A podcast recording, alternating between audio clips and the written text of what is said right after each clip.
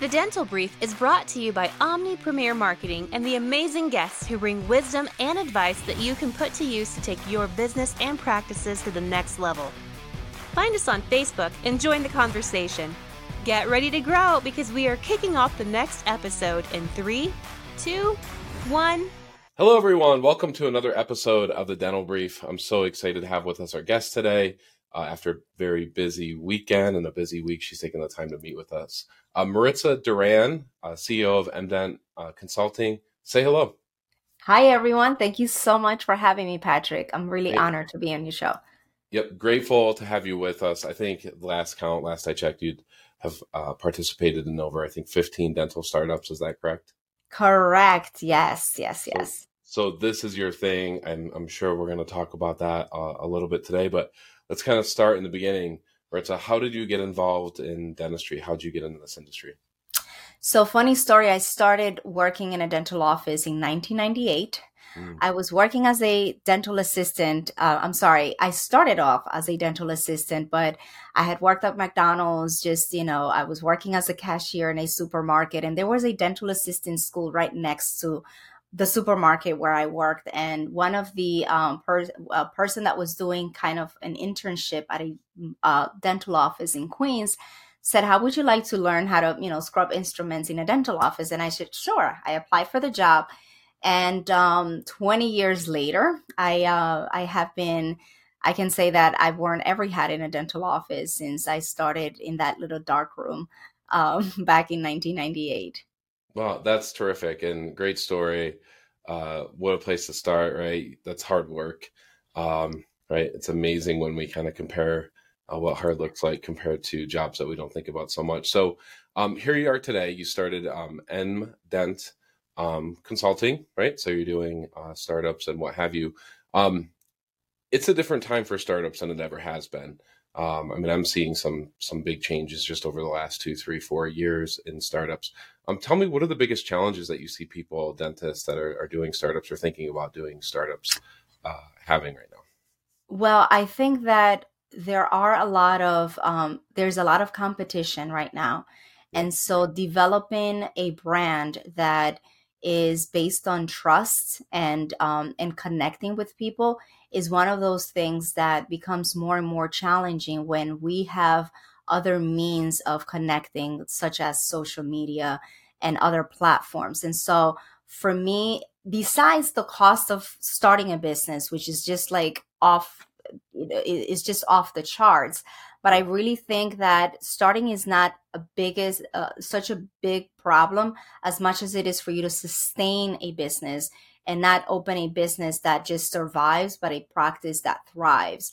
And so if if i were to to say what's the biggest challenge is understanding that you have the responsibility to know that you're opening a business to add value to a community and to render a services that that's what you went to school for and and and and you need to go there and connect with people and not leave all the all the accountability to grow your business outside of yourself so get out there and connect and and, and just you know be able to we're in the business of relationships and i feel that we're letting a lot of the outside noise determine hey maybe i could work with this company or or not be as involved in um in certain tasks that are so important for you as a business owner to take into consideration. So having the marketing that it's like you help a lot of doctors develop their websites and and do amazing things and and and really build their brand but then they have to take accountability for how they build relationships with the mm. people that are coming into th- that are being attracted through all of the means that they're using to attract patients. And so connecting and building those relationships is one of those biggest challenges that I see. Sure. Yeah. website is just kind of one small part of the whole marketing equation. I look at marketing and, and teach that marketing is everything that happens in your practice, whether you do it on purpose or not. Anything that anybody sees from the way your team members are dressed to the way they answer the phone to I always like to say it because this is something that I notice when I go to the dentist the, the spit on the lamps, right? So that's all part of uh, marketing your your practice. Um, in these challenging times, what are some things that you see that dental practices are really getting wrong? What are some big mistakes that they're making that are causing them a lot of pain in the in the future that could be uh, prevented? I feel that in in dentistry we have, or in businesses in general, there are, in in my opinion, five pillars of business ownership success. The first one being having a vision. The second one is the people that you're, you know, you surround yourself with. Understanding the numbers is your third training and and and it's it's in development is the fourth and leadership and then systems is the fifth. And i also think that we have kind of, we have like intangibles and tangibles. So everything that happens behind the scenes is the intangibles and everything in your business is linked to one of those five pillars right? Mm. um i think that in each of those areas right um we all make the mistakes as we're starting out where where we don't have a clear vision. So we make decisions on the people that we hire because we don't have that clarity in our vision. So we end up hiring someone that it's not in alignment with our business model right?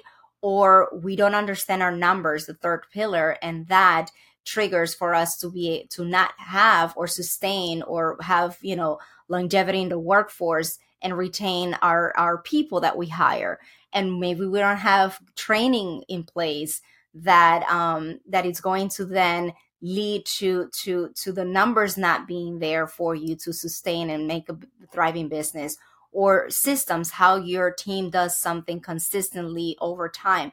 So so there there are so many it's hard for me to pinpoint one of the areas but to answer your questions from you know from these five pillars there's always something that is happening on your schedule today, if you don't have enough patients, is going to be linked to one of those five pillars. It's either you don't have a good system in place for answering the phones and and getting patients scheduled, or you don't have the right people in in in the right positions and they're not trained properly, or you don't set goals properly for your business and you don't understand your numbers properly, or you just don't have a very clear vision of you know how you want to you know to to to run your practice and your business. So it's a hard one. It's it's a hard one for, for you to ask me which which one thing. Sure. It's a challenge because it's just like this vicious cycle every day when we're at work and and everything is interconnected. It's like a it's like a you know it's just like one it's like your arm and your legs you know and and, and your extremities it's it's all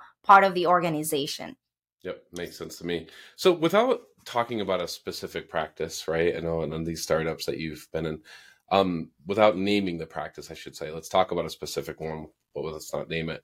Um, what are some awesome advertising or marketing strategies that you've seen that they've put into place that have really helped them bring in patients? Something outside of the box, something not so um, typical or not so heard of. So one, I was just in a meeting um, this past weekend on Saturday, and I had this one analyst who understood the power of uh, l- getting patients to like him and his practice. And he came up with this idea of, I want to be able to get all of my patients together in one place. So he said, What are some of the things um, that I can reciprocate and help someone with? So instead of um, like he came up with this idea of he was in a in a retirement um, community and there were a lot of like HOV fees and and things. Uh, is it HOA or HOV? HOA. HOA. Yeah. HOA fees. Um, so he said, you know, like, what if I cover someone? So he came up with this concept or this um, um, promotion to just get like he went into like the retirement, you know, uh, um, community center and created an event. And he said, you know, like over the next 90 days, anybody that um, that comes to this place is going to enter to win their HOAs covered for for the year. Wow. So he went in, he had the party, he had, you know, obviously photographers. He was basically on the front page of the newsletter for that community to be able to help get, you know, he used those resources to continue to grow his practice and he was able to get I think he mentioned somewhere around 90 patients in over the next, you know, a couple of months. Um, right. Um, so the the return on investment from just that outside of the box thinking, like, what is it that in my particular community, it's a pain point for my clients, and the age group of the patient that I see and how can I add value to them? How can I you know if they're giving me their business how can I, we reciprocate and that's one of the ideas that he implemented and and i think he teaches that now to other doctors and i think it's just um it's amazing to see how um there are certain people that think outside the box and get really outstanding results because they're not doing what everybody else is doing out there that's such a great idea I mean that that really is a, a, fantastic idea, and I thanks for sharing that. And that that demographic of patient usually is a very good uh, age demographic. They typically need some work. They typically have money. They care to come in. They keep their appointments. They usually like early morning appointments and so on and so forth. So that's that's um just a, a, a brilliant idea. Let's talk about finding someone to help. Um, you know, I know that you offer a complimentary consultation. That's fantastic on the website mdentcs.com. I want to encourage our audience to check it out. Um, when you're looking for help in the startup area, uh, if you're looking to grow your practice, um, or even, if you're even starting to think, hey, is a startup right for me? Should I do a startup? Um, how do they find an expert such as your such as yourself to help them with that? So you can go to my website, um, that's mdentcs.com, and schedule your complimentary discovery call with me. I'm also in uh, social media. I have a small YouTube channel your dental startup coach, Maritza Duran. Um, my goal is to help first time practice owners launch with ease and operate their first practices with success. So I'm just an email, uh, maritza at mdentcs.com or visit my website um, and I'll be more than happy to schedule a complimentary discovery call with you. Yeah, that's fantastic. Maritza, if somebody was um, talking to you and they said, hey, you know, I want to talk to somebody else to kind of see what's uh, right for me, what questions should they ask that person? What questions should a dentist ask a consultant before they decide to work with them? Sure. Well, one thing is do they have, have they done, and what results have they been able to get? for for the practices and the clients that they've worked with and another mm-hmm. big one that i'm noticing there's a lot of coaching that it's happening out there and a lot of people offer coaching based on results and personal results like having run one or two locations or even more um, but then they, there is not a lot of done for you support and so one of the things that you want to ask your consultant am i only getting advice and guidance as to what to do next and just basically have a to-do list that i need to go out there and hire additional people to help me fulfill and make sure that i get because it becomes really really expensive and there's not a lot of accountability because you're having to have too many hands in the pot. So, one of the things that I'm noticing with consultants, you want to be able to have a consulting firm that offers coaching and consulting done for you support rather than just hire someone and then you have to go out there and start placing ads and you're working as an associate and you're doing so many things and you need to you know enroll and negotiate your insurance reimbursements and you know there you have to hire and pay an additional fee for having that service done for you. So i think asking those questions how many times have you done it? What are some of the results? Can i get some resources and uh, references of the people that you've helped and how much done for me support am i going to get by working with you yep makes sense to me i want to encourage our audience one more time check out the website um, it is mdentcs.com uh, check it out get a free consultation. Maritza Duran, thank you so much for being here. We appreciate your time today. Thank you so much for having me, Patrick. Enjoy the rest of your day and congratulations on all of your success and your clients as well. Well, thank you.